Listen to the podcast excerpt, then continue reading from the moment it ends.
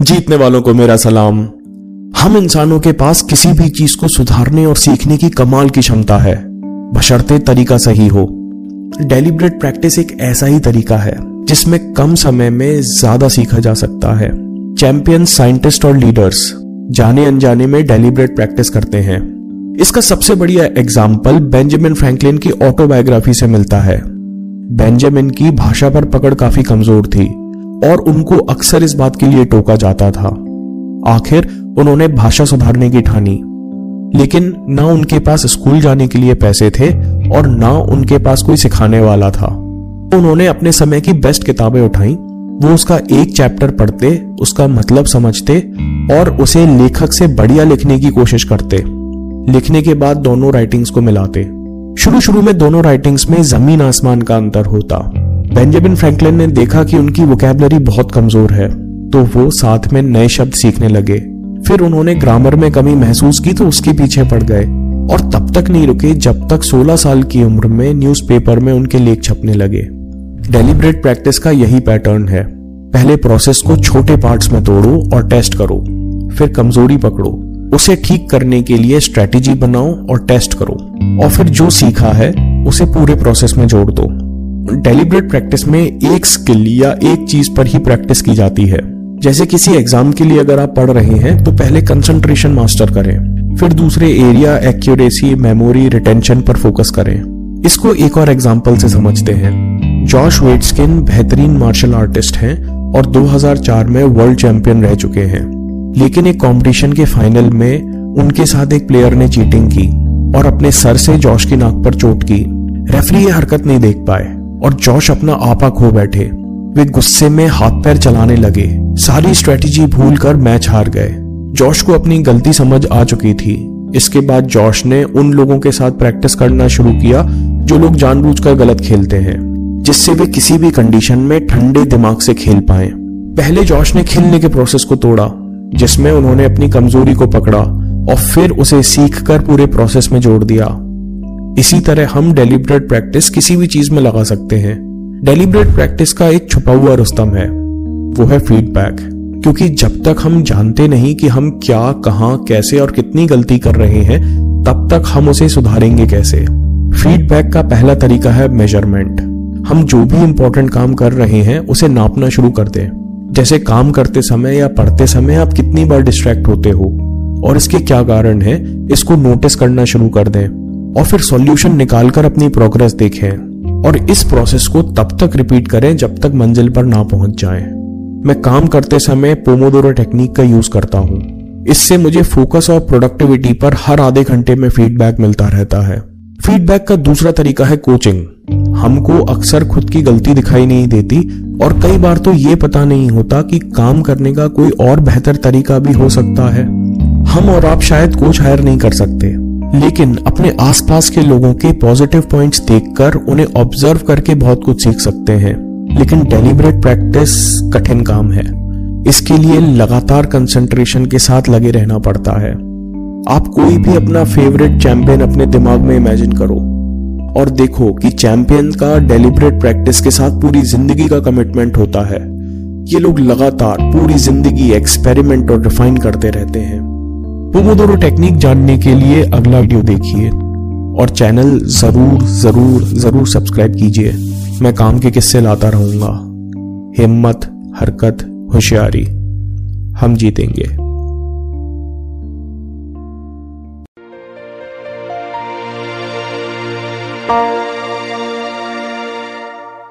जीतने वालों को मेरा सलाम।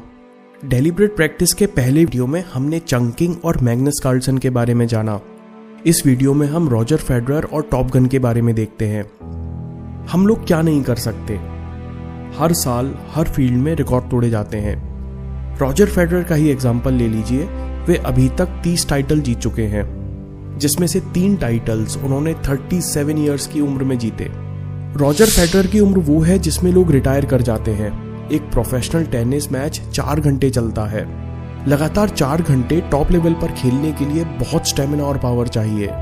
ऊपर से चोट लगना और सर्जरी होना प्रोफेशनल स्पोर्ट्स में आम बात हो चुकी है। जहाँ टॉप प्रोफेशनल टेनिस प्लेयर्स की एज 27.7 इयर्स की होती है, वहाँ रॉजर फेडरर अब 38 इयर्स के हो चुके हैं। इन सब के बावजूद 2017 में रॉजर फेडरर चोट से वापस आए। और अब तक तीन टाइटल जीत चुके हैं। 2017 में ऑस्ट्रेलियन ओपन फिर विम्बल्डन फिर 2018 में ऑस्ट्रेलियन ओपन टेनिस एक्सपर्ट्स के हिसाब से रॉजर फेडरर ने दो चीज़ें की। पहला, उन्होंने अपने गेम को और एग्रेसिव बनाया और बैकहैंड इंप्रूव किया, जिससे रैलीज छोटी हो जाएँ और वे थके नहीं। दूसरा 30 साल के बाद मेल बॉडी में चेंजेस आने लगते हैं। टेस्टोस्टेरोन लेवल गिर जाता है मसल्स उतनी जल्दी नहीं बनती और चोट जल्दी रिकवर नहीं होती। एक इंटरव्यू में फेडरर कहते हैं, मैं जितनी ईमानदारी से ट्रेनिंग और प्रैक्टिस करता हूँ, उससे ज़्यादा इंपॉर्टेंस मैं अब रिकवरी और न्यूट्रिशन को देता हूँ।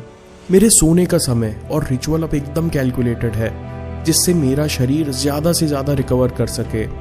इसलिए मुझे उम्मीद है कि मैं आगे भी ग्रैंड स्लैम्स खेलता रहूँगा। फेडरर की अप्रोच टॉप गन से बहुत सिमिलर है। 1986 में मूवी रिलीज़ हुई थी टॉप गन जिसने टॉम क्रूज, एविएटर और एक प्रोग्राम को बहुत पॉपुलर कर दिया। ये मूवी एक ट्रेनिंग प्रोग्राम पर बेस्ड थी, जिसने यूएस नेवी का air combat kill ratio 500 percent बढ़ा दिया। ट्रेनिंग प्रोग्राम में नेवी पायलट्स और स्टूडेंट्स की डॉग फाइट्स होती। डॉग फाइट्स यानी दो फाइटर प्लेन्स के बीच में होने वाली वन ऑन वन लड़ाई सिखाई जाती थी। एयरप्लेन्स में मिसाइल्स की जगह कैमरे लगे होते थे। मकसद था डेलीबरेट प्रैक्टिस। हर डॉग फाइट के बाद स्टूडेंट्स का इंटरव्यू होता। और हर फाइट की रिकॉर्डिंग बार बार देखी जाती। इन लंबे इंटरव्यूज़ में स्टूडेंट्स को बहुत सारे सवालों के जवाब देने होते।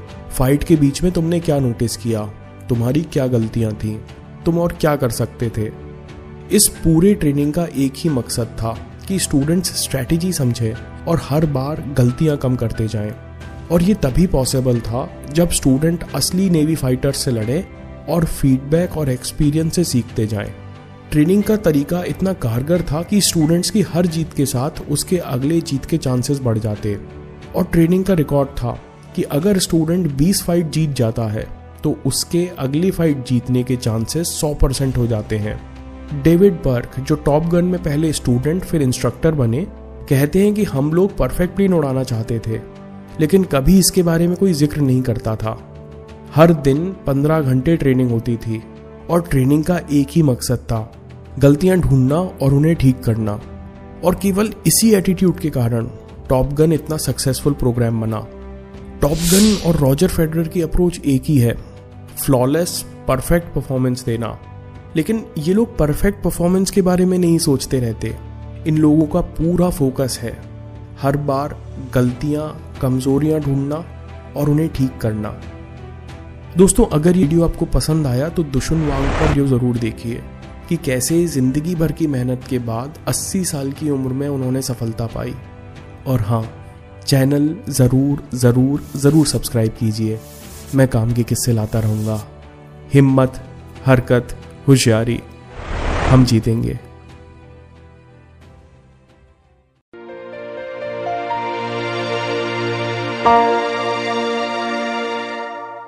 जीतने वालों को मेरा सलाम।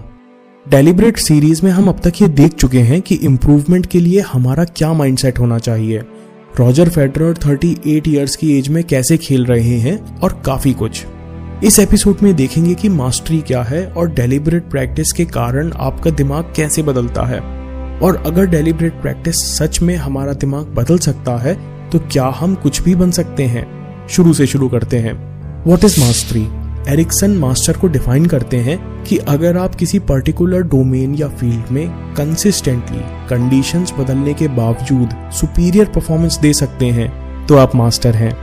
डेलिब्रेट प्रैक्टिस के बाद परफॉर्मर का न्यूरल पैटर्न बदल जाता है। मास्टर के पास एक स्ट्रॉन्ग मेंटल फ्लो बन चुका होता है, जिससे उसे बहुत जल्दी चीज़ों का अंदाज़ा लग जाता है। जैसे एक बेहतरीन सॉकर प्लेयर के दिमाग में सारी फ़ील्ड पोजीशन और स्ट्रेटजी सेट हो जाती है।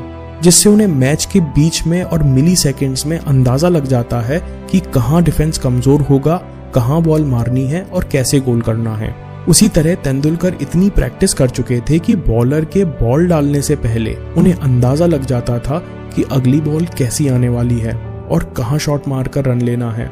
उसी तरह एक एक्सपीरियंस्ड मैनेजर को प्रोजेक्ट शुरू होने से पहले इंट्यूशन हो जाता है कि कहाँ पर दिक्कत आ सकती है और उसे कैसे सॉल्व करना है। एरिक्सन अपनी किताब में कहते हैं कि ये मेंटल रिप्रेजेंटेशन वो पैटर्न हैं जो मास्टर के लॉन्ग टर्म मेमोरी में प्रैक्टिस के दौरान बन गए थे। इस पैटर्न में रूल्स फैक्ट्स तस्वीरें, आवाज़ वगैरह सब कुछ है, जिसकी मास्टर को अपने फ़ील्ड में ज़रूरत पड़ती है। और इसका साइंटिफिक प्रूफ भी है। म्यूजिशियंस का ब्रेन स्कैन और एमआरआई दूसरे लोगों से कंपेयर किया गया। और देखा गया कि माइलिन की डेंसिटी म्यूजिशियंस के ब्रेन में उस जगह ज़्यादा है जो उनके मोटर स्किल्स और ऑडियो विजुअल प्रोग्रामिंग कंट्रोल करता था। मतलब ब्रेन के उस हिस्से में माइलिन ज़्यादा था जो म्यूजिकल परफॉर्मेंस में काम आता था। माइलिन एक फैटी वाइट टिश्यू है जो न्यूरल कनेक्शंस को कवर करती है, जैसे फाइबर ऑप्टिक केबल के अंदर के सिग्नल को बिना खोए स्पीड से ट्रांसमिट करता है उसी तरह माइलिन न्यूरल नेटवर्क को बहुत फास्ट और स्ट्रांग बनाती है। जब हम प्रैक्टिस करते हैं तो ब्रेन का एक हिस्सा एक्टिवेट हो जाता है और memory motor skills language skills को सिग्नल या न्यूरल नेटवर्क के ज़रिए कंट्रोल करता है। जब हम प्रैक्टिस के ज़रिए यह नेटवर्क बार बार यूज़ करते हैं तो हमारा ब्रेन माइलिन का कवर चढ़ाकर उसे फास्ट और स्ट्रांग बनाता है। ये तो हुई साइंस और मास्टरी की बात, लेकिन क्या हम में से कोई भी मास्टर बन सकता है? ये जानने के लिए देखते हैं कि डेलिब्रेट प्रैक्टिस की शुरुआत कहाँ से हुई। बात 1993 की है।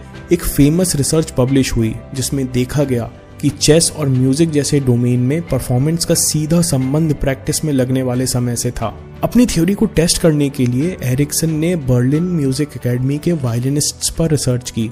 जो सबसे एलिट वायलिनिस्ट थे, उन्होंने अपने करियर में दस हज़ार घंटे से ज़्यादा कंसंट्रेटेड प्रैक्टिस की थी।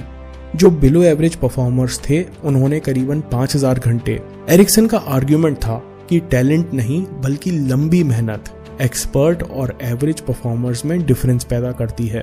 दस हज़ार घंटे कोई फिक्स टाइम नहीं था, लेकिन पब्लिक को लंबी प्रैक्टिस की इम्पोर्टेंस समझाने के लिए एक नंबर चाहिए था, जो सेल्फ हेल्प बुक्स ने पॉपुलर कर दिया। इसलिए डेलिब्रेट प्रैक्टिस शुरू से ही विवादों में रही है।